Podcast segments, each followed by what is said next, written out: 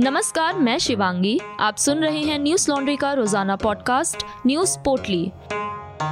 आज 28 अक्टूबर, दिन है गुरुवार। नीट यूजी के रिजल्ट घोषित करने के लिए शीर्ष अदालत ने हरी झंडी दिखा दी है। सुप्रीम कोर्ट ने करीब 16 लाख परिणाम घोषित करने की इजाजत दे दी है। बॉम्बे हाई कोर्ट के फैसले पर सुप्रीम कोर्ट ने रोक लगा दी है। दरअसल मुंबई हाई कोर्ट ने 2 छात्रों के लिए नीट रिजल्ट पर रोक लगा दी थी। बॉम्बे हाई कोर्ट के आदेश में कहा गया था कि नीट परीक्षा 2 छात्रों वैष्णवी भोपाली और अभिषेक शिवाजी के लिए नए सिरे से आयोजित की जानी चाहिए, जिन्होंने आरोप लगाया था कि उन्हें गलत सीरियल नंबर के साथ प्रश्न पत्र और उत्तर पुस्तिकाएं दी गई थी। सुप्रीम कोर्ट ने कहा कि 2 छात्रों के लिए परीक्षा परिणाम नहीं रोक सकते। 16 लाख छात्र रिजल्ट का बेसब्री से इंतजार कर रहे हैं। हमें हितों को संतुलित करना होगा। सुनवाई के दौरान जस्टिस एल नागेश्वर राव ने सॉलिसिटर जनरल तुषार मेहता को कहा कि हालांकि हम इस बात से सहमत हैं कि परिणामों की घोषणा को रोका नहीं जा सकता है, लेकिन इन दोनों छात्रों के हितों की भी रक्षा की जानी चाहिए। उन्हें अधर में नहीं छोड़ा जा सकता। आपके निरीक्षक ने ही गलती स्वीकार की है।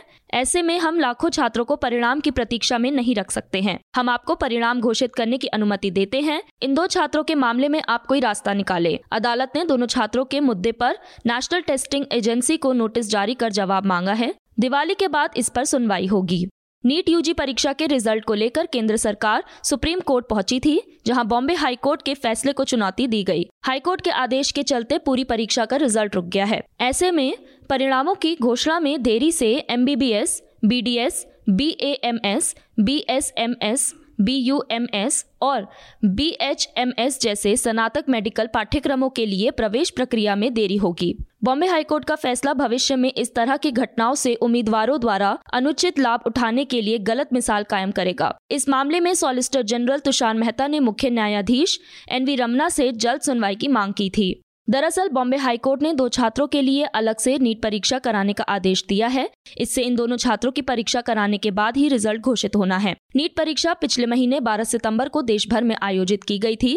परीक्षा में करीब 16 लाख उम्मीदवारों ने भाग लिया था। बॉम्बे हाईकोर्ट का आदेश सोलापुर जिले के उन 2 छात्रों की याचिकाओं पर आया है, जिन्होंने शिकायत की थी कि निरीक्षक की असावधानी के कारण उन्हें एग्जाम के दौरान बेमेल टेक्स्ट बुकलेट और आंसर शीट मिली।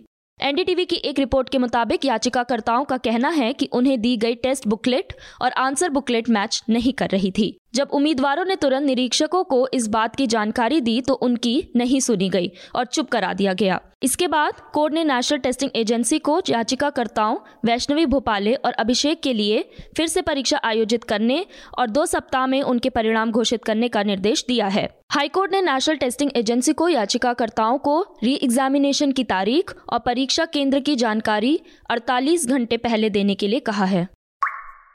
देश भर में कोरोना के नए मामलों में उतार चढ़ाव के बीच लगातार दूसरे दिन वृद्धि दर्ज की गई। स्वास्थ्य मंत्रालय के आंकड़ों के मुताबिक पिछले 24 घंटे में कोरोना के 16,156 नए मामले सामने आए, जो बुधवार की तुलना में 20% ज्यादा हैं, जबकि इस दौरान 733 लोगों की मौत हो गई।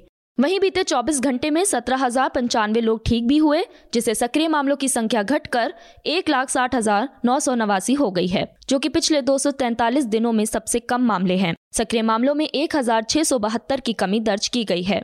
रिकवरी दर की बात करें तो यह फिलहाल 98.20% दर्ज की गई है। वहीं साप्ताहिक पॉजिटिविटी दर 1.19 पर पहुंच गई है, जो कि पिछले 34 दिनों से 2% के नीचे बनी हुई है। दैनिक पॉजिटिविटी दर फिलहाल 1.19% है, जो पिछले 24 दिनों से 2% के नीचे बना हुआ है। देश भर में अब तक कुल 3,36,14,434 लोग ठीक हो चुके हैं, जबकि 4,56,386 लोगों की मौत हो चुकी है। केरल में बीते 24 घंटे में 9,445 नए मामले सामने आए, जबकि इस दौरान 622 लोगों की मौत हो गई। मौत के इन आंकड़ों में उन मामलों को भी जोड़ा गया है जिनकी गणना किसी कारणवश पहले नहीं हो सकी थी। दिल्ली में पिछले 24 घंटों में कोरोना के 38 नए केस दर्ज किए गए हैं, जबकि इस दौरान मौत का आंकड़ा 0 रहा। यह लगातार 5वां दिन है जब दिल्ली में कोरोना से एक भी मौत नहीं हुई। वहीं सक्रिय मामलों की बात करें तो यह 348 है। कर्नाटक के स्वास्थ्य एवं परिवार कल्याण आयुक्त डॉक्टर रणदीप सिंह ने मीडिया को बताया कि बेंगलुरु में कोरोना वायरस के डेल्टा AY.4.2 वेरिएंट के 3 नए मामले सामने आए हैं, जिससे राज्य में AY.4.2 के कुल मामलों की संख्या बढ़कर 7 हो गई है।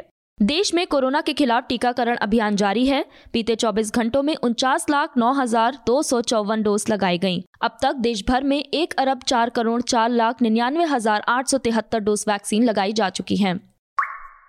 सुप्रीम कोर्ट ने गैर कानूनी गतिविधि रोकथाम अधिनियम यूएपीए से जुड़े मामले में केरल के 2 छात्रों को बड़ी राहत दी है। कोर्ट ने पत्रकारिता के छात्र थवाहा फैजल को जमानत दे दी है, जबकि कानून के दूसरे छात्र एलन शुहैब की जमानत बरकरार रखी है। कथित माओवादी संबंधों को लेकर दोनों छात्र यूएपीए के तहत राष्ट्रीय जांच एजेंसी की जांच का सामना कर रहे हैं। न्यायमूर्ति अजय रस्तोगी और न्यायमूर्ति एएस ओका की पीठ ने केरल उच्च न्यायालय के उस आदेश को खारिज कर दिया जिसमें फैजल की जमानत रद्द कर दी गई थी।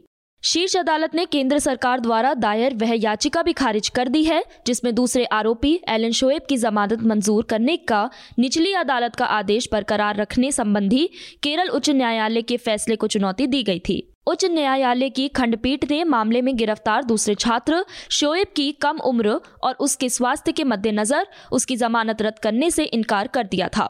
शीर्ष अदालत ने 23 सितंबर को इस मामले में अपना फैसला सुरक्षित रखा था।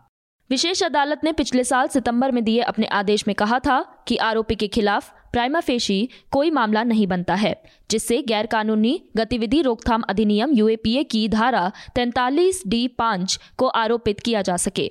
विशेष अदालत ने कहा था कि मामले की सामग्री अधिक से अधिक ये सुझाव देती है कि अभियुक्तों का माओवादी झुकाव था, लेकिन उन्हें किसी भी तरह की हिंसा या हिंसा को उकसाने में शामिल नहीं पाया गया। फैजल पत्रकारिता और शोएब कानून के छात्र हैं। वे मार्क्सवादी कम्युनिस्ट पार्टी की शाखा समिति के सदस्य थे। 2 नवंबर 2019 को पुलिस ने उन्हें कोड़ीकोड से गिरफ्तार किया था। प्रदेश भर में उनकी गिरफ्तारी की व्यापक आलोचना हुई थी। पुलिस ने उनके पास से कथित तौर पर आपत्तिजनक लिखित एवं छपी हुई सामग्री जब्त की थी। माओवादियों से कथित संबंधों के कारण केरल में माकपा ने उन्हें पार्टी से निष्कासित कर दिया था। नवंबर 2019 में केरल पुलिस ने मामला दर्ज किया था, जिसने एलन शोएब और फैजल को यह आरोप लगाते हुए गिरफ्तार किया था कि उनके माओवादी संगठनों से संबंध थे। बाद में एनआईए ने मामले को अपने हाथ में ले लिया। एजेंसी ने चार्जशीट दायर कर फैजल पर प्रतिबंध माओवादी संगठन को शरण देने और उससे जुड़ने का आरोप लगाया था। फ्रांस में 1 साल पहले हुए कार्टून विवाद की वजह से पाकिस्तान में लगातार बवाल बना हुआ है। पाकिस्तान की कट्टरपंथी इस्लामिक पार्टी तहरीक ए लबैक पाकिस्तान यानी टीएलपी के समर्थक इस मुद्दे पर लगातार इमरान सरकार से भिड़े हुए हैं। बुधवार को पाकिस्तान के पंजाब प्रांत में हुई झड़प में एक पुलिसकर्मी समेत 8 लोगों की मौत हो गई, जिसके बाद तनावपूर्ण हालात के बीच पंजाब प्रांत में अगले 60 दिनों के लिए पाकिस्तानी सेना को तैनात कर दिया गया है। पाकिस्तान के गृह मंत्री शेख रशीद ने बुधवार को बताया कि पाकिस्तानी सेना से जुड़े रेजर्स को अगले 60 दिनों तक कानून व्यवस्था बनाए रखने के लिए पंजाब में तैनात कर दिया गया है। इस बीच पाकिस्तान सरकार ने तहरीक ए लबैक को उग्रवादी संगठन घोषित कर दिया है। दरअसल हजारों टीएलपी कार्यकर्ता शुक्रवार से पाकिस्तान के सबसे व्यस्त हाईवे को ब्लॉक कर बैठे हुए हैं। इनकी मांगे हैं कि उनके नेता साद हुसैन रिजवी की रिहाई हो और एक फ्रांसीसी व्यंग पत्रिका द्वारा पैगंबर मोहम्मद को चित्रित करने वाले कैरिकेचर की एक श्रृंखला के प्रकाशन पर फ्रांस के राजदूत को निष्कासित किया जाए। पुलिस का कहना है कि AK-47 राइफल सहित पिस्तौल और स्वचालित हथियारों से लैस टीएलपी कार्यकर्ताओं ने प्रदर्शनकारियों को नियंत्रित कर रहे सुरक्षा बलों पर गोलियां चला दी। पंजाब पुलिस के इंस्पेक्टर जनरल राव सरदार अली खान ने कहा कि 4 अधिकारी मारे गए और कम से कम 263 घायल हो गए। टीएलपी के प्रवक्ता ने कहा कि संघर्ष में समूह के कई कार्यकर्ता भी मारे गए या घायल हुए हैं। ये कैरिकेचर को लेकर 2017 के बाद से समूह का 3रा देशव्यापी विरोध प्रदर्शन है। फ्रांसीसी पत्रिका चार्ली हेबडो ने पहली बार 2006 में कार्टून प्रकाशित किए थे और पिछले साल 2015 में इस्लामी आतंकवादियों द्वारा पेरिस में अपने कार्यालयों पर एक घातक हमले पर एक मुकदमे की शुरुआत को चिन्हित करने के लिए उन्हें फिर से प्रकाशित किया था। इसे मुस्लिम धर्म की भावनाओं के विरुद्ध देखा गया था। याद होगा कि 14 सितंबर 2020 को उत्तर प्रदेश के हाथरस की रहने वाली एक दलित लड़की के साथ रेप की दुर्भाग्यपूर्ण घटना घटी थी, जिसकी 29 सितंबर 2020 को मौत हो गई। हाथरस केस दिन प्रतिदिन नया मोड़ ले रहा है, यानी रोज यह केस और उलझता जा रहा है। हमारी रिपोर्टर निधि सुरेश इस केस को 1 साल से ट्रैक कर रही हैं। निधि सुरेश और परीक्षित सन्याल इस मामले को डॉक्यूमेंट्री के रूप में ढालना चाहते हैं। इस महत्वपूर्ण डॉक्यूमेंट्री को सपोर्ट करें ताकि इस मामले से जुड़े हर सच को हम आपके सामने ला सकें। न्यूज लॉन्ड्री के नए एनएल सेना प्रोजेक्ट को सपोर्ट करने के लिए आज ही हमारी वेबसाइट newslaundry.com पर जाएं। ड्रग्स मामले में 3 अक्टूबर से जेल में बंद आर्यन खान को बॉम्बे हाईकोर्ट ने जमानत दे दी है। कोर्ट ने आर्यन के अलावा अरबाज मर्चेंट और मुनमुन धमीजा को भी जमानत दे दी है। लाइव लॉ की खबर के मुताबिक कोर्ट ने कहा है कि वह कल इस मामले में डिटेल फैसला सुनाएगा, साथ ही जमानत की शर्तों को लेकर भी फैसला आएगा। सुनवाई के दौरान एएसजी अनिल सिंह ने एनसीबी का पक्ष रखते हुए कहा कि ड्रग्स नहीं मिलने का मतलब ये नहीं है कि शख्स ने कोई गुनाह नहीं किया है। अगर किसी के पास ड्रग्स नहीं मिला है तो भी वो उसके लिए जिम्मेदार हो सकता है। आर्यन खान के वकील मुकुल रोहतगी ने कोर्ट में कहा कि मानव और गाबा की गिरफ्तारी क्यों नहीं की गई, जिन्होंने आर्यन को क्रूज पर न्योता दिया था। गिरफ्तार हुए लोगों में सिर्फ आर्यन और अरबाज परिचित थे, ऐसे में साजिश की कोई आशंका ही नहीं है। बता दें कि आर्यन खान की जमानत याचिका को इससे पहले मुंबई सेशन कोर्ट ने खारिज कर दिया था। आर्यन खान को 3 अक्टूबर को ड्रग्स केस में मुंबई के एक क्रूज से गिरफ्तार किया गया था। आज बस इतना ही। आपका दिन शुभ हो। धन्यवाद। न्यूज लॉन्ड्री के सभी पॉडकास्ट टिचर, iTunes और दूसरे पॉडकास्ट प्लेटफॉर्म पे उपलब्ध हैं। खबरों को विज्ञापन के दबाव से आजाद रखें। न्यूज लॉन्ड्री को सब्सक्राइब करें।